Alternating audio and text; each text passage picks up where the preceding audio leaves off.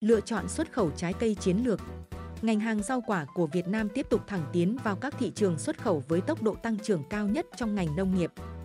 Hiện, kim ngạch xuất khẩu đạt 3,55 tỷ đô la Mỹ, tăng hơn 60% so với cùng kỳ và vượt qua kim ngạch cả năm 2022. Trao đổi với DDDN, ông Đặng Phúc Nguyên Tổng thư ký Hiệp hội Rau quả Việt Nam cho biết, dự báo xuất khẩu rau quả Việt Nam tiếp tục đà tăng trưởng từ nay đến cuối năm, nhất là với mặt hàng chủ lực sầu riêng nhờ lợi thế một mình một chợ khi mặt hàng này ở các nước Đông Nam Á khác đã hết vụ.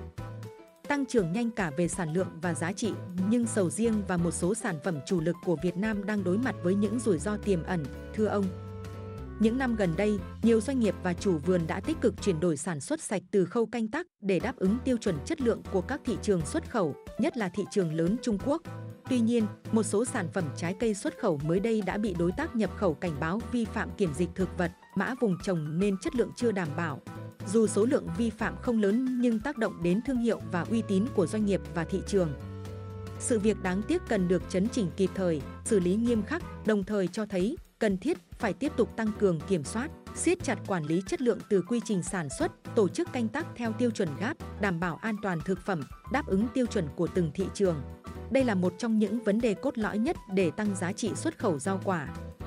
Ngoài vấn đề chất lượng, xuất khẩu trái cây có khả năng bứt tốc nhanh hơn nếu chúng ta khai thác tốt hơn các thị trường lớn như Mỹ, Hàn Quốc, Nhật Bản, thưa ông. Với tốc độ tăng trưởng 3 con số, tăng hơn 130%, xuất khẩu rau quả sang Trung Quốc đang chiếm hơn 64% tổng giá trị xuất khẩu của ngành.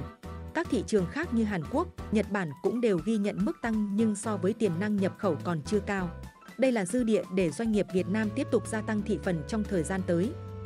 Doanh nghiệp Việt Nam có nhiều cái khó khi mở rộng xuất khẩu sang các thị trường lớn, nhất là các thị trường xa như Mỹ, châu Âu. Thứ nhất, các nước có hàng rào tiêu chuẩn kỹ thuật cao trong khi sự cạnh tranh lớn từ các nhà cung cấp khác. Thứ hai, các doanh nghiệp xuất khẩu còn dàn trải theo chiều ngang, chưa thực sự lựa chọn được những sản phẩm thế mạnh để khai thác tối đa lợi thế sản xuất. Thứ ba, công nghệ bảo quản, công nghệ chế biến sâu chưa hiện đại. Giá trị xuất khẩu sản phẩm chế biến từ rau quả hiện đạt trên 670 triệu đô la Mỹ, tăng trưởng hơn 20% so với cùng kỳ năm 2022 với nhiều mặt hàng chế biến từ trái cây dưới dạng nước ép, sấy dẻo. Đến các thị trường khó tính nên nhưng con số này vẫn nhỏ so với nhu cầu của thị trường. Hiện nay, đa phần chúng ta xuất khẩu trái cây tươi, khả năng cạnh tranh không cao do quãng đường vận chuyển dài trong khi thời gian bảo quản ngắn. Cũng do công nghệ bảo quản chưa tốt nên ngay cả thị trường Trung Quốc cạnh tranh cũng không cao, dù kim ngạch xuất khẩu rau quả của Việt Nam đứng thứ ba. Hiện trái cây của chúng ta chủ yếu xuất sang các tỉnh, thành đông dân dọc bờ biển Trung Quốc, còn một số địa phương khác ở nước bạn, doanh nghiệp xuất khẩu của Việt Nam chưa tiếp cận nhiều. Nhận diện những tồn tại, theo ông, các doanh nghiệp Việt Nam cần tiếp tục thay đổi ra sao để nắm bắt tốt hơn các cơ hội xuất khẩu. Tôi cho rằng, các doanh nghiệp không nên dàn hàng ngang, xuất khẩu dàn trải vào các thị trường lớn, không mang lại hiệu quả mà lại làm giảm sức cạnh tranh của doanh nghiệp và kim ngạch xuất khẩu chung. Cách tốt hơn, chúng ta nên đi theo hàng dọc, lựa chọn sản phẩm trái cây thế mạnh để liên kết bài bản, chặt chẽ với nông dân xây dựng các vùng nguyên liệu và tổ chức trồng trọt sản xuất, tuân thủ nghiêm các tiêu chuẩn an toàn thực phẩm. Hiện nay, trong ngành đã có khá nhiều thương hiệu doanh nghiệp xuất khẩu trái cây lớn, tổ chức liên kết sản xuất với nông dân hoặc liên kết hợp tác với các đối tác nước ngoài đầu tư dây chuyền công nghệ chế biến, bảo quản hiện đại. Vì thế, dễ dàng hơn trong việc xuất khẩu sản phẩm tươi và chế biến sang các thị trường khó tính như châu Âu, Mỹ, Nhật Bản. Ngược lại, khi các doanh nghiệp đầu đàn, am hiểu thị trường, dẫn dắt định hướng, giám sát chặt chẽ quy trình sản xuất, chắc chắn sản phẩm đầu ra đảm bảo tiêu chuẩn, kỹ thuật của đối tác.